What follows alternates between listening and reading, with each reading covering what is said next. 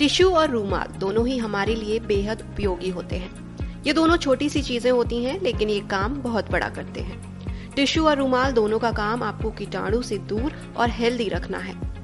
Experts के मुताबिक, अगर आप सर्दी, खांसी और जुकाम में एक ही रूमाल इस्तेमाल करते हैं तो कीटाणुओं के फैलने के चांसेस बढ़ जाते हैं। क्योंकि आप एक ही रूमाल को बार बार इस्तेमाल करेंगे और इस रूमाल को जहाँ भी रखेंगे, वहाँ कीटाणु फैलेंगे। इसलिए इन्फेक्शन से बचने के लिए रूमाल से बेहतर विकल्प टिश्यू है। बस टिश्यू को इस्तेमाल करने के बाद सीधा डस्टबिन में डालें और इधर उधर रखा ना छोड़ें।